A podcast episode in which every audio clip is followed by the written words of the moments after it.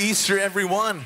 Want to welcome everybody here to Elevate Ministries, whether you're in the building. How many in the building today? Or if you're watching online, we just want to welcome you in. We're so glad, happy that you've joined us uh, this Easter Sunday.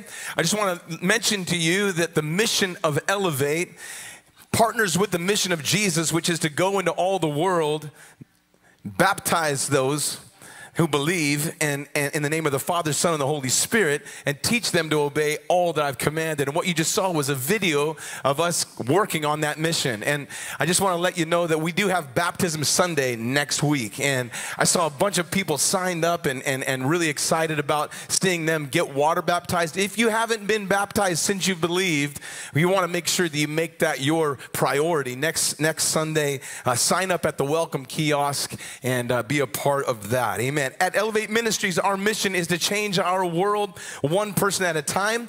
Our vision to do that is each one of us, we reach one, each one teach one, and each one unleash one. And if you're here this morning, you've either joined in on that mission or you're being invited into it.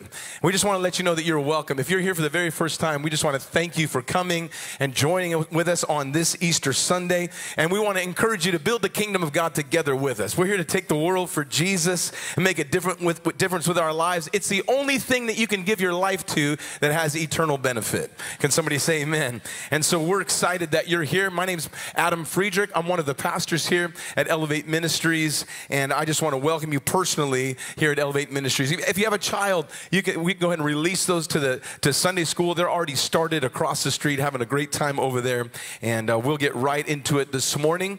Um, I, I just want to I just want to start this message by saying that this message is called greater than. And, and what I want to say is that there's no sin that's greater than the mercy of God. Is a celebration for a believer. And so every Sunday is Easter Sunday for someone who's a believer. We never cease worshiping the risen King. And so we worship like this every single week. Every Sunday we come and we lift our hands and we, we worship God. And, and I, I was thinking about the, the resurrection story this week, and, and I was reminded of the, the women who went to the tomb and they were looking for Jesus. They were, they were looking for the body after he had been crucified. And some angels came and appeared to them and said, Why do you seek the living amongst the dead, he's not here. And I just, it just kind of hit me that our world is, is kind of doing the same thing that these women were doing. Eh, our world is so busy going here, there, and everywhere.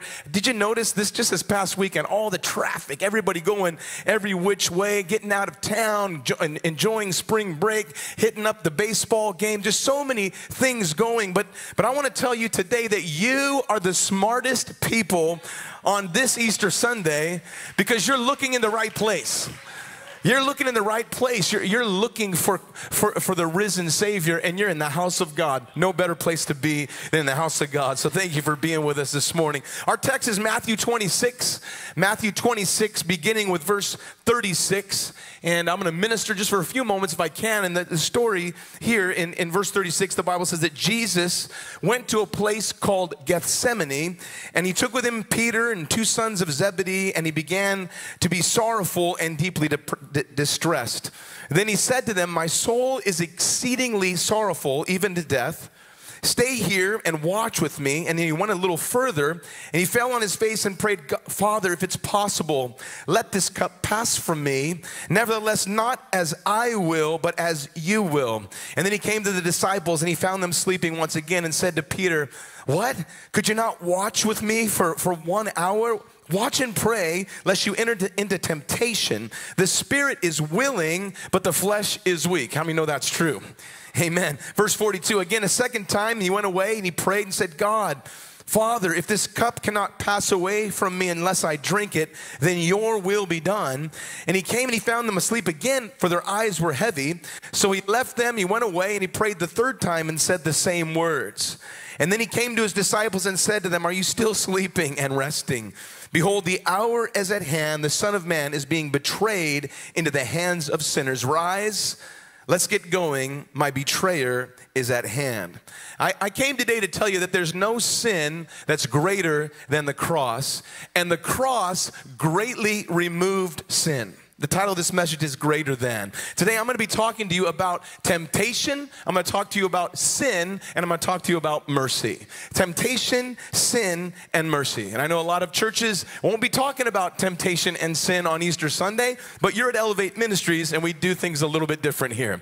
I, I, matter of fact, I thought I heard some keys start to jingle, some people planning to leave. why did we, I knew we shouldn't have come to this place. I, we shouldn't have been here today. But I'm going to talk to you about temptation, sin, and mercy. And probably some parents are thinking, well, I hope he talks about video games for my teenager. And, and uh, some of us are, are, are, are thinking about different, different sins that possibly we could talk about for the person that's with us today. But, but I, as a pastor of over 20 years, I, I, I, know that people get so stressed out about their sin.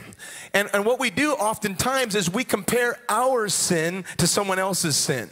And we begin to think things like, well, my sin is worse than, than her sin, or your sin is worse than my sin. And, and what can begin to happen as we think about sin is we as shame begins to mount, guilt starts to operate, and people get stuck and bound and can't see past where they are right now. And all of this makes it impossible just to get to the simplicity of the gospel of Jesus Christ. And the, and the gospel is simply this is that we are all sinners. The gospel is simply is this is that we all fall short. The Bible says that none of us are righteous. Not even one with an exclamation point. And you think about all the different men and women of the Bible, great men and women of God. Somebody like David who conspired to murder. We're talking about a guy by, like Moses who actually did murder. Are you talking about Paul who oversaw the stoning of the first Christians? Those guys did that and God still used them. Uh, you ever thought about that? I mean, I mean, chances are in this room, you've never murdered someone. right?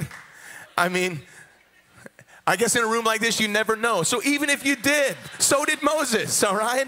And, but I think we get so stressed out about our failures that we don't have God's perspective when it comes to our sin. The Bible says in Psalm 103, verse 11, that as high as the heavens are above the earth, so great is his mercy for those who fear him. As far as the east is from the west, so far he has removed our transgressions from us. And I think sometimes we can read familiar passages like this, but we don't have revelation about them.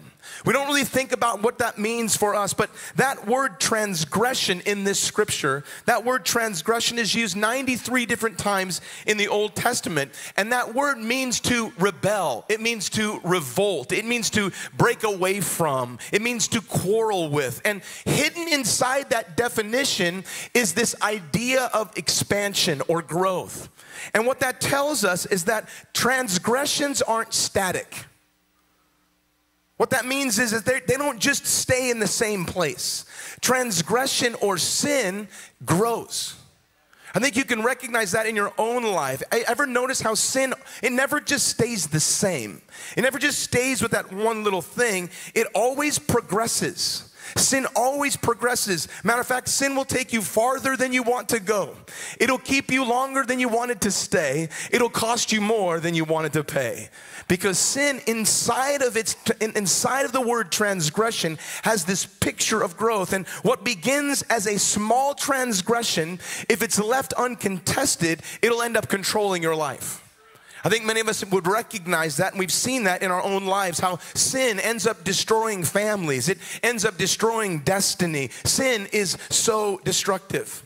You can see this idea in Romans chapter 5, where, where, the Bible says that just as sin, as one man, sin entered the whole world, and death came through sin, and thus death spread to all men because all have sinned. And so when you look at that scripture, you realize that sin moved from one man to all men.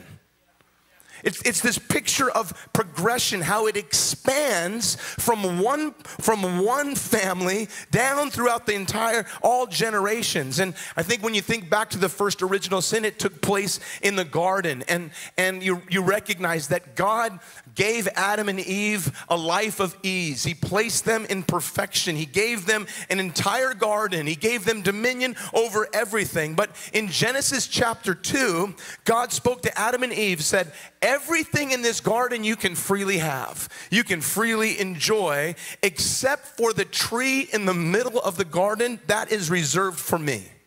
I'm gonna ask you to refrain from it. Don't touch it or you will die. This was a commandment from the Lord, it wasn't a suggestion.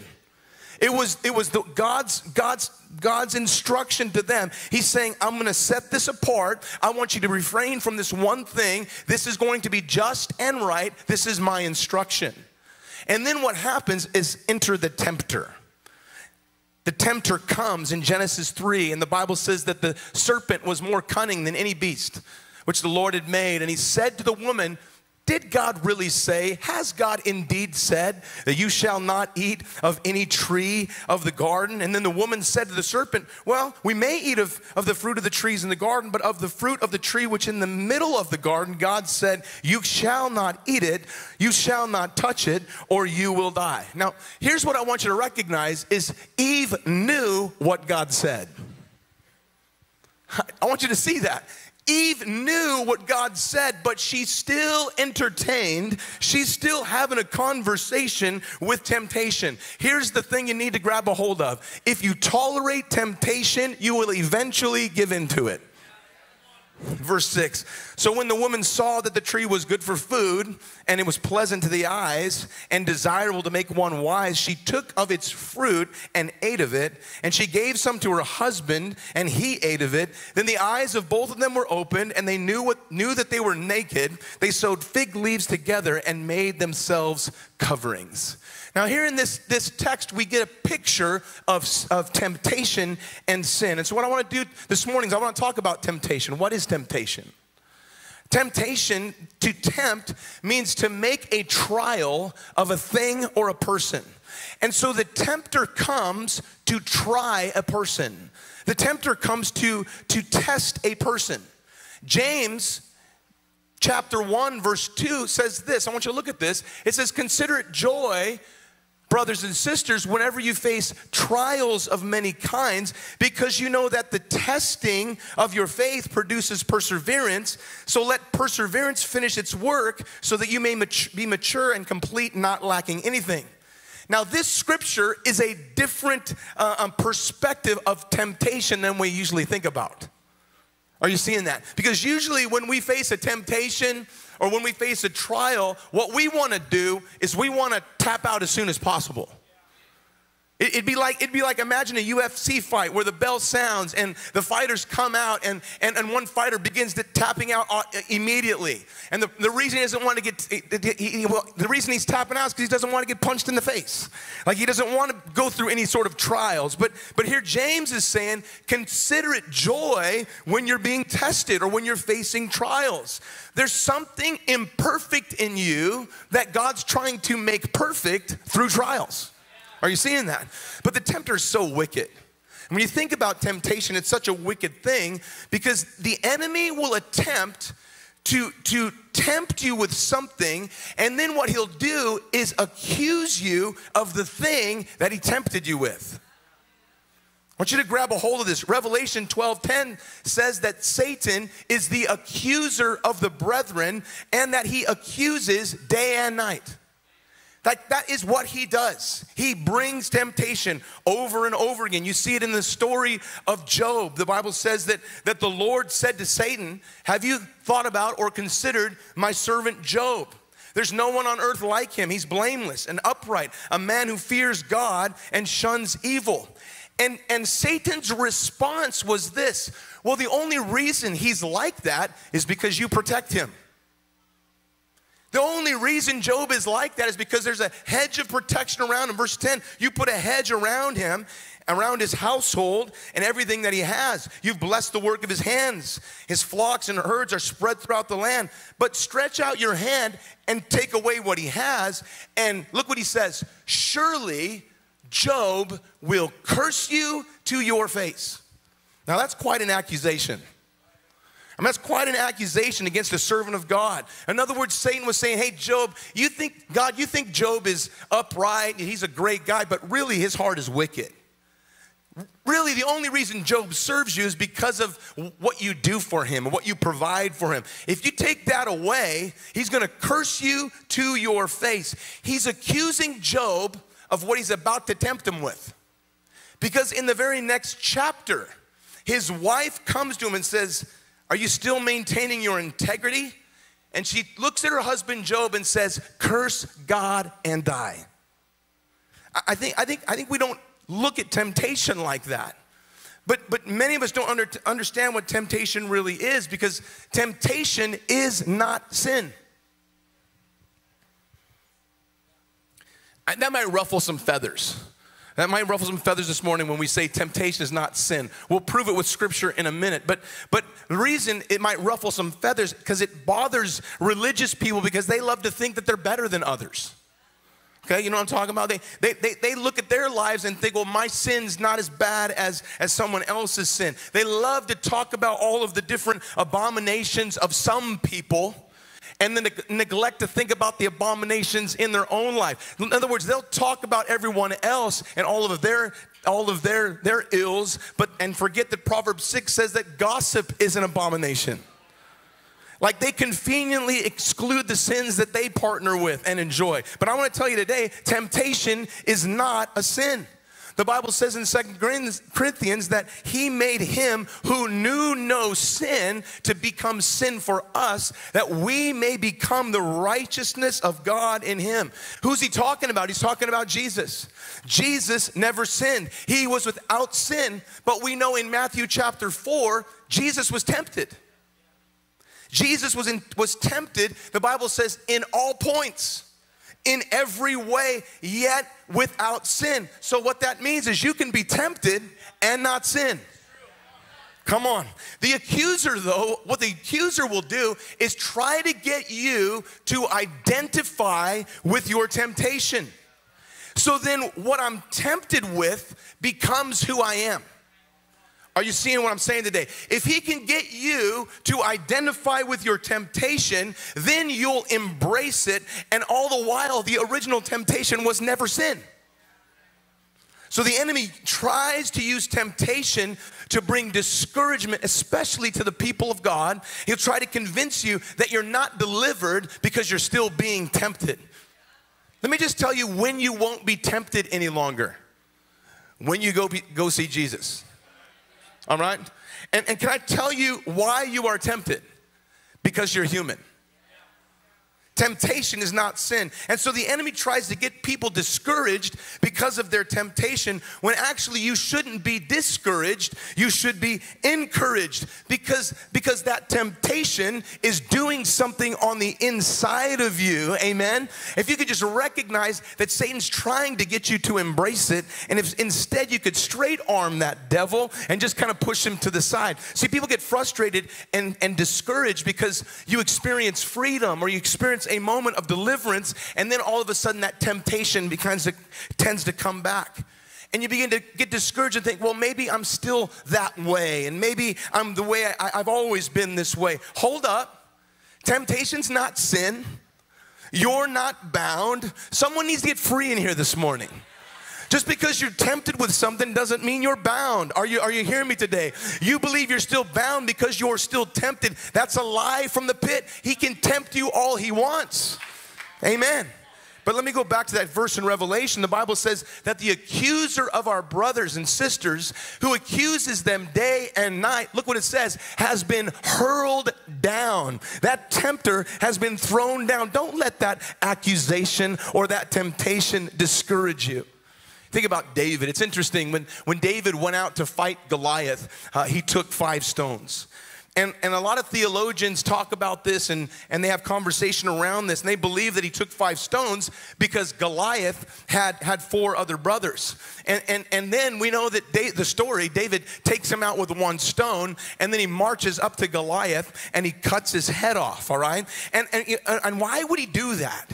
You know, think why why would he why would he do that? Well, I think the reason he did that is just in case another giant about the same height, sounded similar to Goliath, and maybe looked like Goliath, he'd be able to hold up the head and say, "I got four more stones." I, I, got four, I've already defeated this one. I've got more stones to, to defeat you. Listen, you should feel encouraged when you feel tempted because the Lord who delivered you before, he can deliver you again. Somebody shout amen. Just because you're tempted does not mean you're bound. That should get somebody excited here this morning. The purpose of temptation is to get you to partner with it. The purpose of temptation is to get you to embrace that temptation so that it can become sin. James 1:14 the Bible says that each one is tempted when he's drawn away by his own desires and enticed.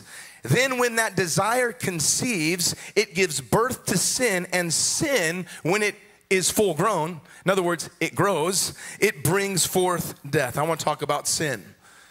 In the Bible, there's two words that describe sin in the Greek and the Hebrew, and they both mean about the exact same thing. And, and, and what they mean is missing the mark, fundamentally missing the mark, not even aimed at the right target. That's what, that's what sin is. It's a, sin is a violation of God's standards. Sin is willfully doing what's wrong. Sin is actions that are contrary to the word of God. Sin is purposeful disobedience. Is there any sinners in here this morning? Now, we don't like to talk about sin. Most, most churches don't talk about sin at all. We, we don't like to hear about it because, and the reason I think a lot of churches don't want to talk about sin is because we don't want to make people feel uncomfortable. And so we, we allow people just to go to hell, but at least they're comfortable along the way. And so, so what you have is you've got a lot of churches that are really attractive. They're, they're super nice. They're as friendly as possible. We want you to enjoy yourself. We did all of this for you. And what can we do to entice people to come? You know what I love about Elevate? We didn't do anything special for you.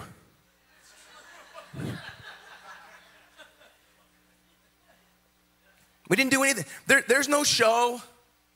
There's no, there's no, there's no egg drop. 5,000 eggs dropping from a helicopter. We're not doing that. There's no, there's no Easter parade. We got, we got nothing. What we did is we said, God, what would you like us to speak about? We, we said, God, well, what, what songs do you want us to sing? Because everything that we do here today is not for you. Everything that we do here this morning is for Him. He's front and center. He's front and center. You think, well, I, I just came to check out this. Well, we're checking you out. Because you know what happens when churches are built around people and trying to please people? They couldn't survive things like COVID. They couldn't sur- because they were more, more afraid of a virus that was 99% that had a 99% survival rate than they desired to go to a church that was all for them. Did you hear that today? It's amazing when a church is built around the presence of God, you, you can't keep people away.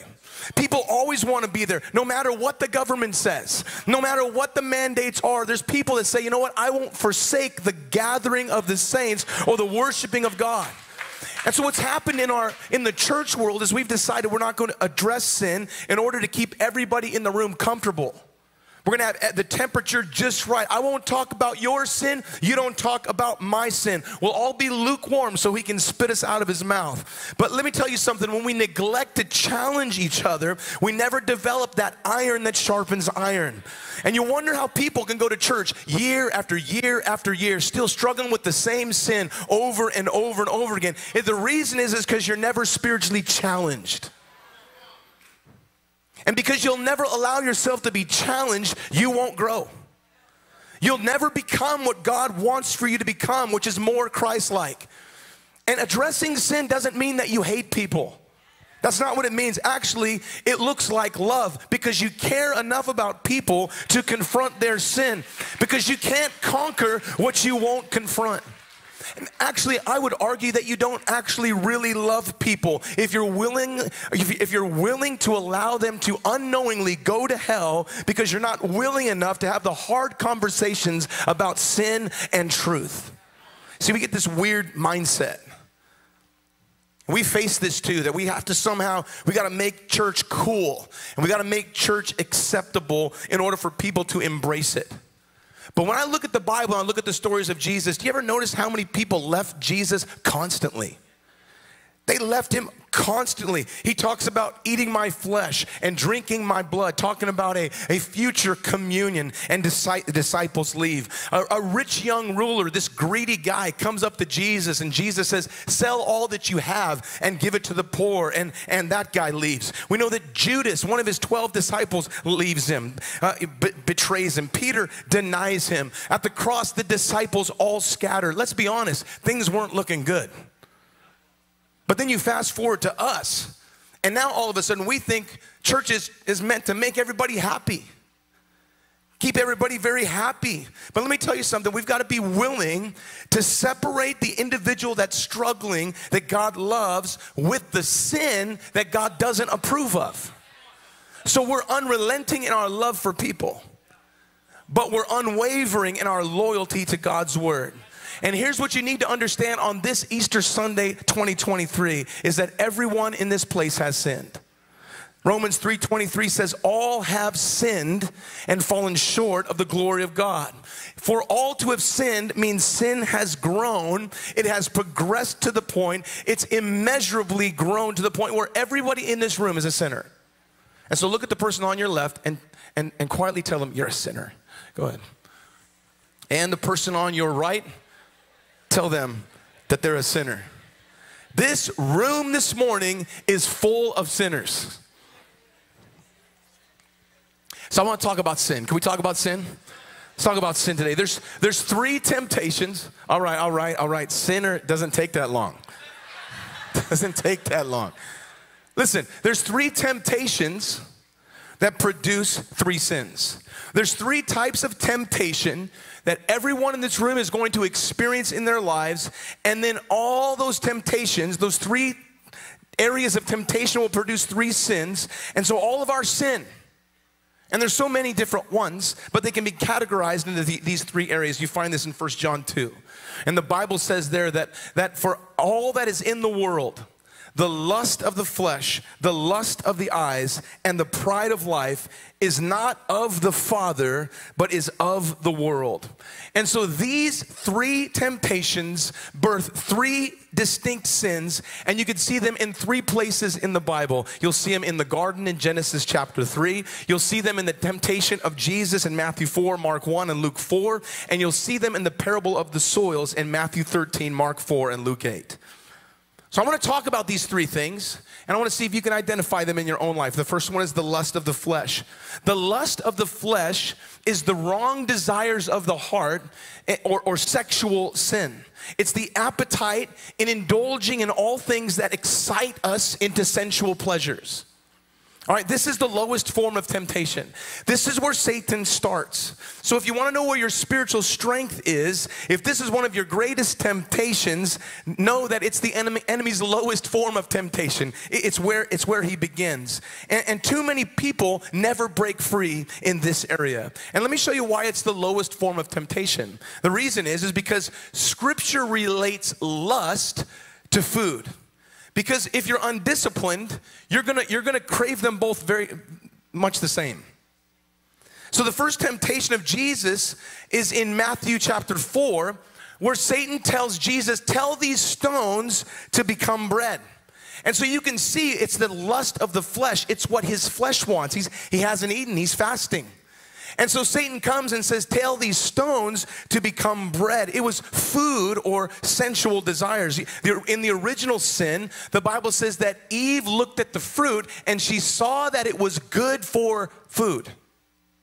So the first temptation was, was with lust of, of the flesh, food or sensual desires. Look how Proverbs 6 relates food to se- sensual desires. It says, A prostitute can be had for a loaf of bread.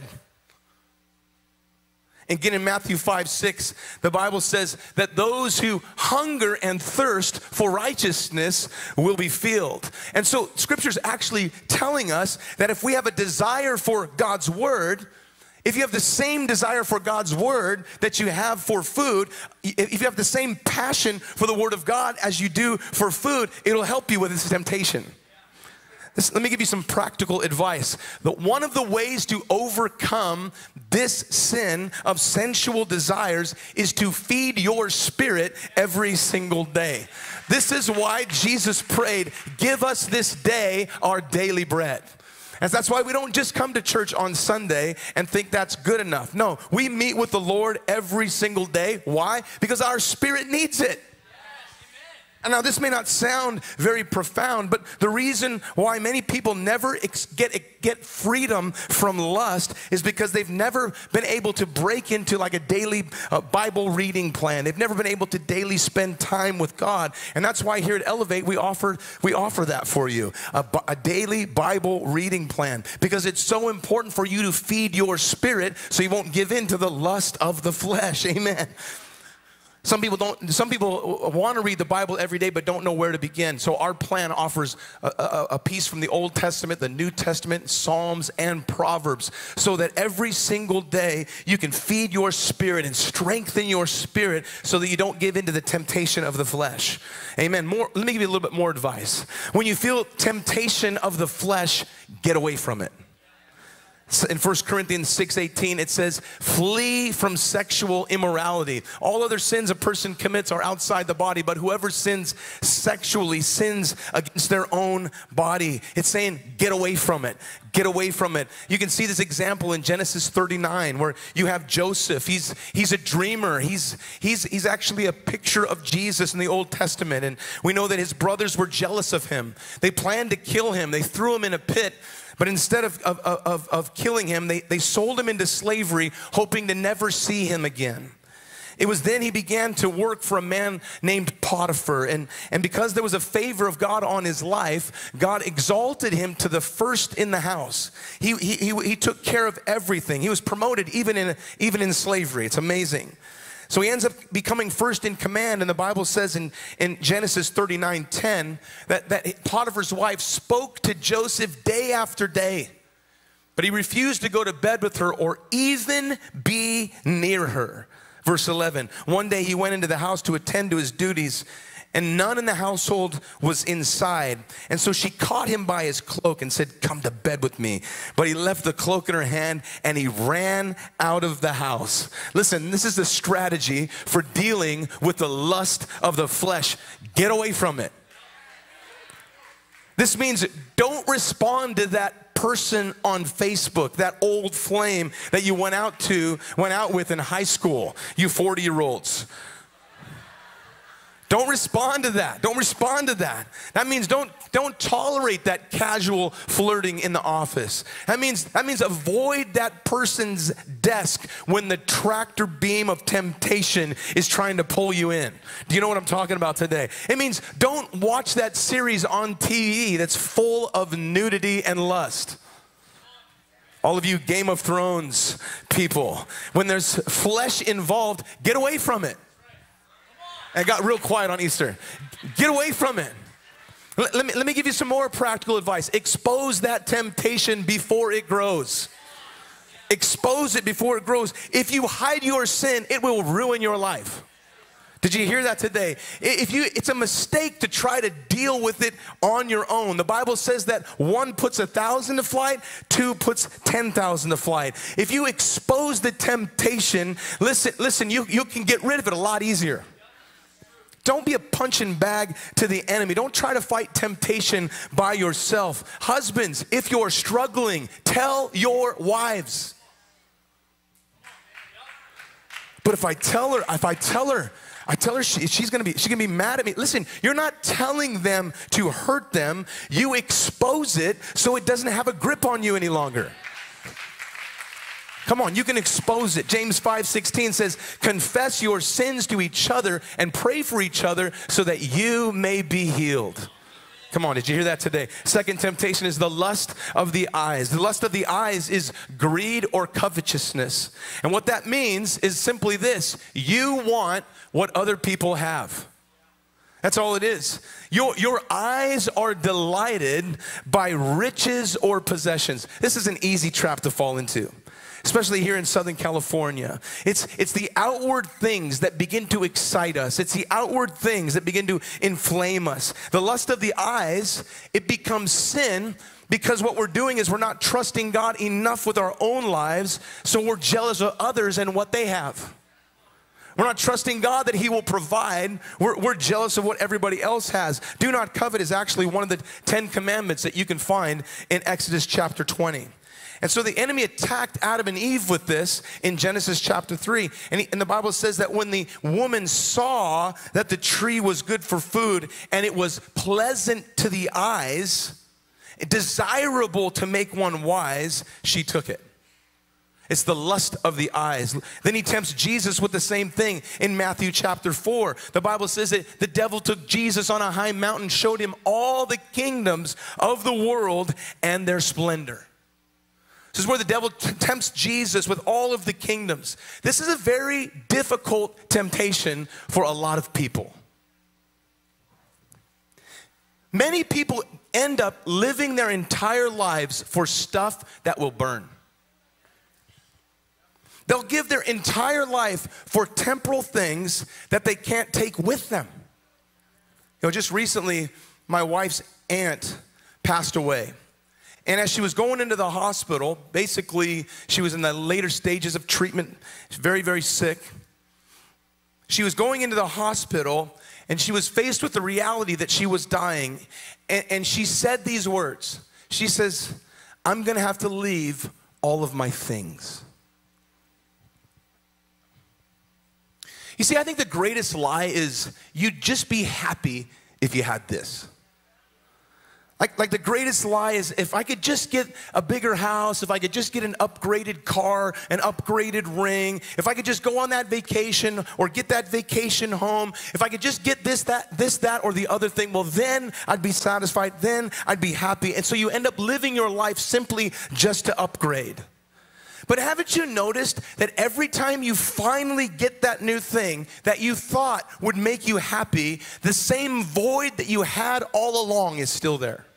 Have you noticed that? Because the lust of the eye is a, it's a distraction. And it's distracting you from one thing. It's trying to keep your eyes off the only thing that matters and the only thing that works, and that is Jesus. It's trying to keep your eyes off Jesus and the kingdom of God. That's why it's so beautiful what happened here at this church two weeks ago, where we brought a heart for the house sacrificial offering.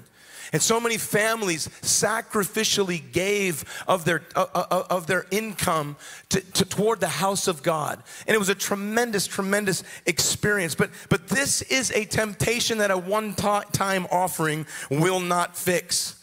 It's got to be a lifestyle that we guard our heart from the lust of the eye or the comparison of others.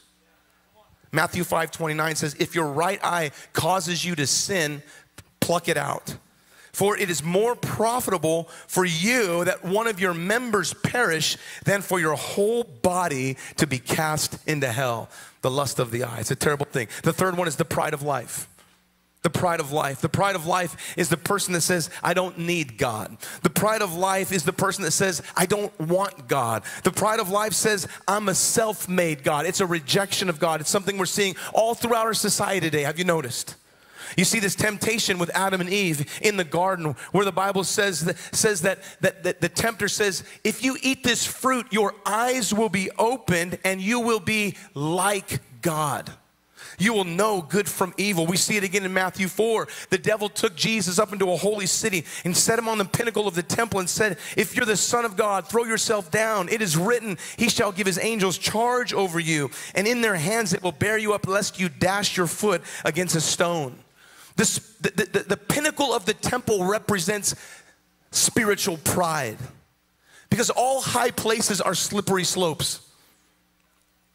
It makes you a target when you place yourself up. Pride is the greatest sin. Why? Because pride keeps you from repenting of any sin. James 4 says that God opposes the proud. What does the word oppose mean? Oppose means the tip or the point of a spear. And basically, it's this picture that those who live in pride are on the opposite side of the Lord's Spirit. Listen, if you're on the opposite side of the Lord's Spirit, you are on the wrong side. So that lo- those that live in pride, those that, that operate in the pride of life, end up living as enemies of God. Listen, pride is why Satan fell from heaven. It's why he took two thirds of the angels with him. He got tired of sharing God's glory, he wanted his own glory. The Bible says in Isaiah, How you are fallen from heaven, O Lucifer, son of the morning, how you are cut down to the ground, you who weaken the nations. Satan fell from heaven because of his pride. Pride always leads to destruction.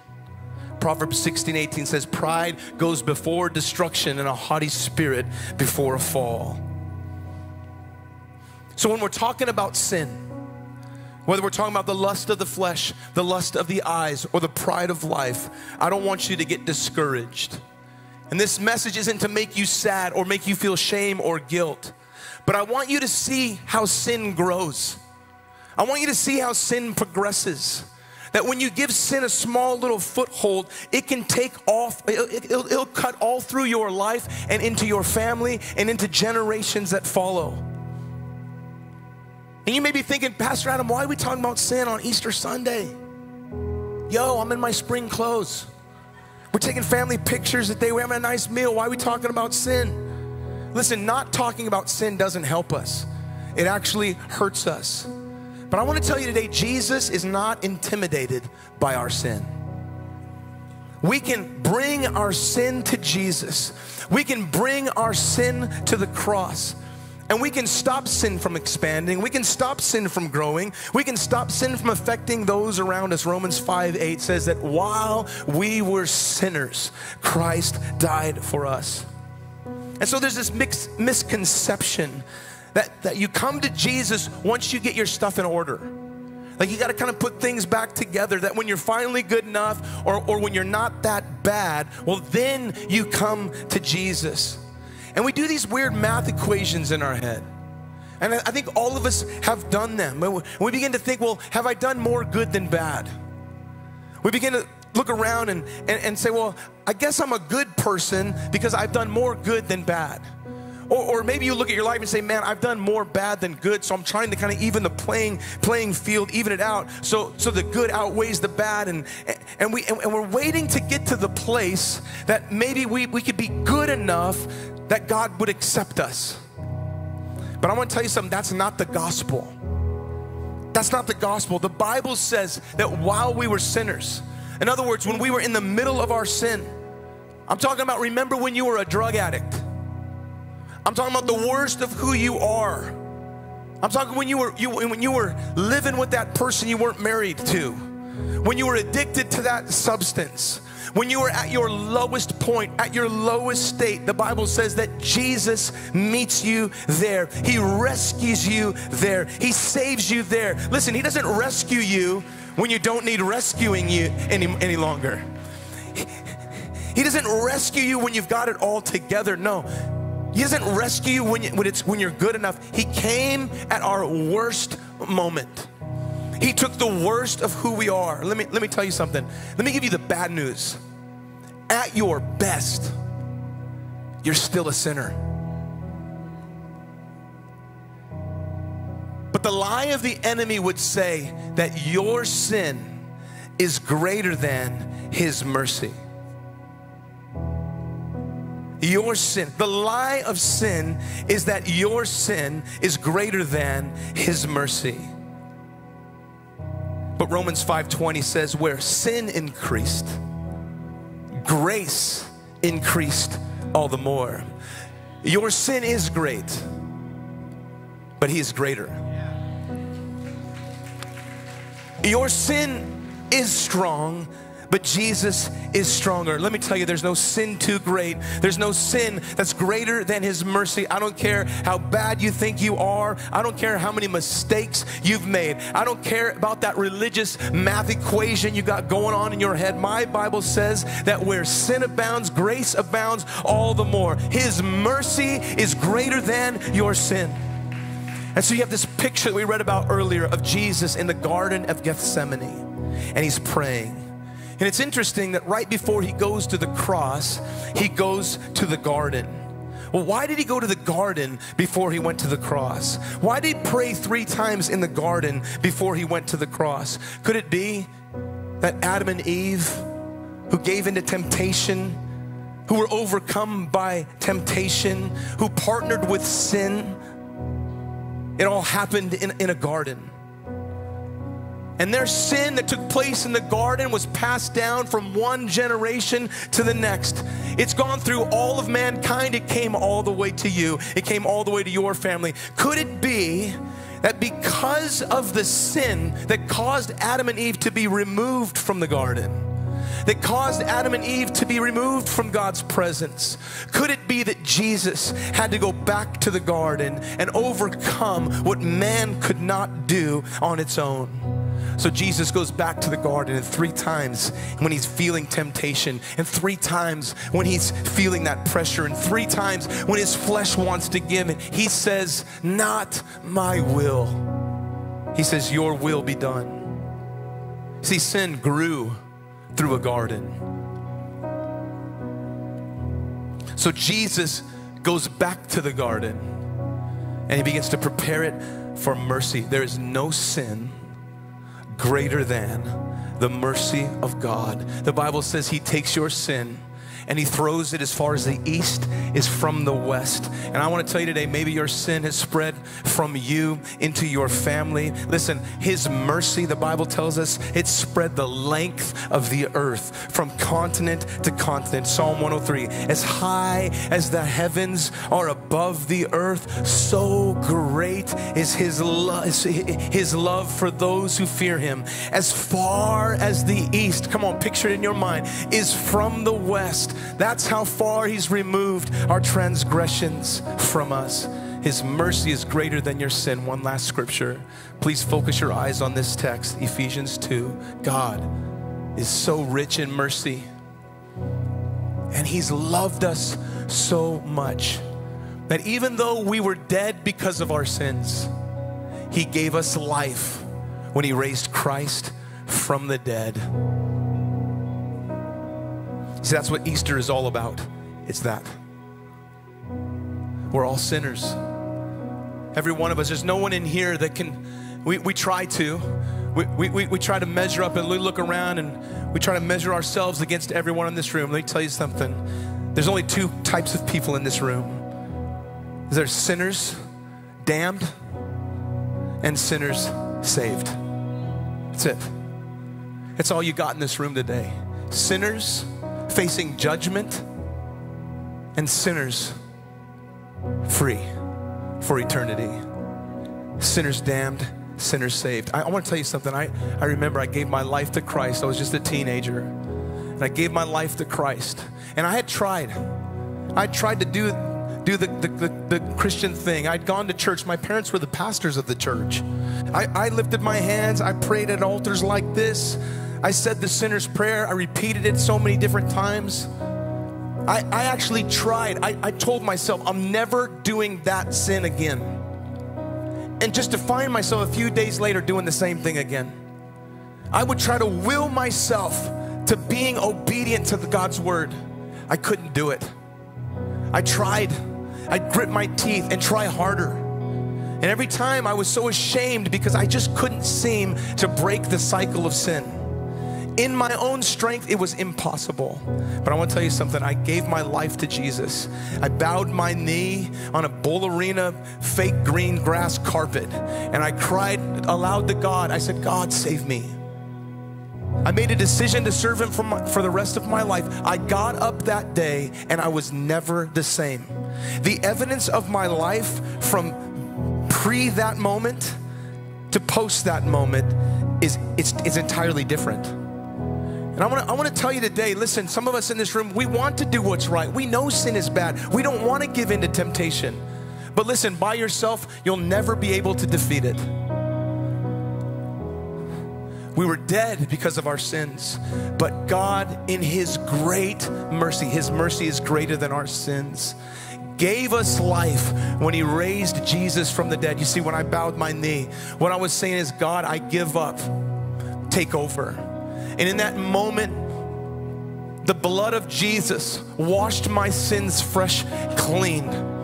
In that moment, the living God entered my heart. And I want to tell you something, I've never been the same. Something came alive in me. There was a power that I didn't know existed. All of a sudden, the things that, that, that the, the, things that tried to come at me, I, I all of a sudden had power to overcome. And that doesn't mean I'm perfect. That doesn't mean that, that I, I don't make mistakes and I don't transgress. Doesn't mean I don't get tempted. All those things are true. But that transgression doesn't have the power to grow in my life anymore. Because I simply trust in Jesus. I simply repent of my sin, and God, rich in mercy, forgives me, cleanses me from all unrighteousness. Gosh, that's available to you today on this Easter Sunday. That's available to you today. That mercy for your sin is available today. How many want that mercy? How, how, many want that mercy? Come on, let me see your hands. All over this room, I want that mercy. I need that mercy. How many need that mercy? Come on, come on. Maybe you're here today and you say, I want to give my life to Jesus. I want to give him my life, which includes all of my sin, which includes all of my guilt, which includes all of my shame all of my all of the lust of the flesh that I'm living with, all of the lust uh, of the eyes and the covetousness that I live with, all of the pride that holds me back, uh, all this stuff I'm living with, I'm going to give that to Jesus today. And I'm gonna make, he's gonna make an exchange with me. He's gonna take that, that sin, which is producing death in my life and death in my family, he's gonna exchange it for life. Brand new life. The Bible says that anyone who repents of their sin becomes born again.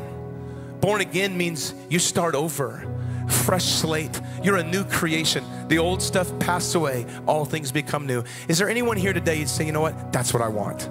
Let me see your hand all over this room. I see that hand and that hand right there. Come on, all over this place. That's what I want. I want new life. I want new life. Anyone else? All the way in the back. I see that hand. You can put it down. Thank you. Anyone else? All over this, right back here, right back here. Lift it up high so I can see it. It's hard a little bit with the lights. Yeah, I see those hands back there. Two hands right there. Thank you for that. God bless you guys. Welcome to the family of God. Today's going to be the best day of your life. Anyone else? All over this room, you'd say, That's me. I want life. I want life. I'm tired, of, I'm tired of trying to do this on my own. I need Jesus. If that's you, let me see your hands. You'd say, That's me. I need Jesus today. I need Jesus. I want to give my life to Jesus today. Right back there. Come on. Let me see that hand. Put up high so I can see it. Come on, right back there. Yeah. Listen, welcome to the family of God. Best decision you could ever make. I'm telling you right now, God's gonna touch you today. You're never gonna be the same. Anyone else? Anyone else? Front to back, side to side. Yeah, right there. God bless you. God bless you. It's a wonderful, wonderful decision you're making today. Anyone else? Come on. Maybe you've been around church for a long time, but you, you, you just fallen away. You found yourself falling back into sin and falling back into temptation. You're doing things you never thought you'd do again. And you say, you know what, today I'm gonna I'm cutting it. I'm, I'm, I'm, going back to Jesus. I'm going back to Him. Maybe you've backslidden in your heart and you want to you want to start over. You want new life again. You want that operating in your life. You're backslidden today. God wants to touch you. Anyone at all? You'd say, "That's me. I want to give my life to Jesus. I want to turn it back over to Him." Anyone at all? Anyone at all? Come on, front to back, side to side. You know who you are. The Holy Spirit's dealing with you. Your knees are knocking. Yeah, everything's saying, "Don't do it." That's the perfect sign that you need to do it. Come on, come on, right now. You'd say, That's me. I want to give my life to Jesus. I'm turning it back over to Him. Anyone else? Anyone else? Amen. Those of you that raise your hands, do me a favor. Just boldly stand up on this Easter Sunday. Come on, come on down here with me. Come on down here with me. Come on, all the way in the back, right here, right there. Come on down here with me. We're going to pray together. We're going to pray together. Come on, let's give the Lord some praise. Amen.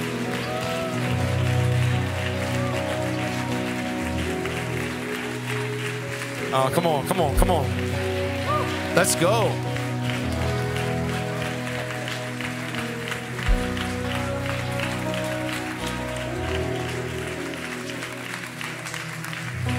Y'all, come on, come on. Let's give the Lord some praise, can we?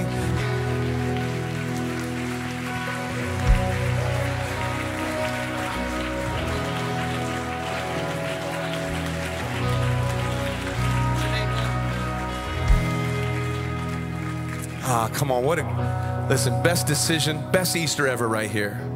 It's the best Easter ever. I'm so, I, if I could only, it's so hard to put into words what happened in my life when I gave my life to Jesus. So hard to explain. I try, I do the best I can. But, I, but you're looking around this room, there's so many people that have experienced new life. How many experienced new life in here? Let me see your hands. Come on. It's hard to explain what Jesus does because everything you were created for happens when you give your life to Jesus. Until then, it's just like you're just like, you're just kind of holding on for dear life. But let me tell you something real purpose, real destiny starts to unfold when you give your life to Jesus. Amen. Ah, God's going to touch you today. He's already touching you. Amen. So, what we're going to do is we're going to pray a, a simple prayer, and I'm going to lead you in it, okay? I'm going to speak it. I'm going to speak it out of my mouth. But listen, th- this prayer can't come from me. It's got to come from you. It's got to come from your heart, and it's got to come out of your mouth. Okay. And this prayer, what we're going to do is we're going to ask God to forgive us. What are we asking Him to forgive us for? Our sin, right? Our transgression. We're asking God to forgive us of that. And then we're believing that His sacrifice on the cross and the blood that He shed is more than capable of causing our sin to be wiped clean. Do you believe that? Do you guys believe that when Jesus died, he died for you and for your sin? That's, that's the truth. And then we're also going to believe that because Jesus rose from the dead, he has power over sin and he has power over death. He has power over the grave. We believe that as he rose, we do too. And so now we rise to new life in him. Old things passed away all things become new. And so we're going to trust that the resurrection of Jesus allows us to be arrest, uh, resurrected. That we were once dead in our sins, but we're being made alive in Christ. All right? So this is Easter Sunday for real. And it can happen any day of the week at any time. But, but just so lucky for you, it's Easter Sunday 2023, a day you'll never forget. Come on, let's, let's pray. You guys ready? You guys ready? Come on, close your eyes. I want you to pray this out loud. Say, Jesus, I'm sorry I've sinned. I've fallen into temptation. I've made a lot of mistakes. And I repent today. I ask you to forgive me. And I believe that the blood you shed on the cross is more than capable to cover my sin. You paid a debt that belonged to me. Thank you. I believe that you rose again. Come on, say it. I believe you rose again. And because you rose, I can have new life. Lord, come inside of my heart and change me from the inside out. I make a decision from this day forward. I'm living for you. I'm serving you in Jesus' name. Come on. Amen. Amen. Come on. Come on.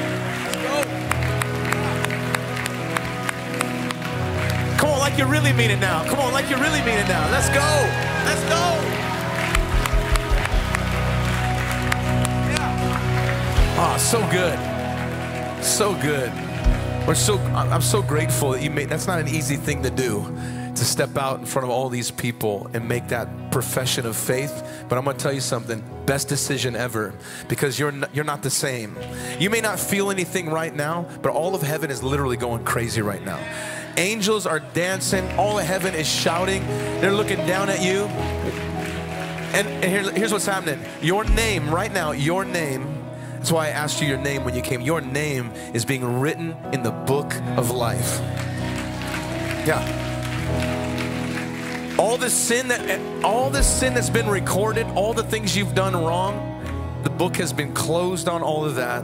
Your name is now written in the book of life. And when God sees you, He doesn't see your, your mess ups, He doesn't see your failures, He doesn't even see your sin. Today, because of what you just did, Jesus looks at you and sees the righteousness of Jesus.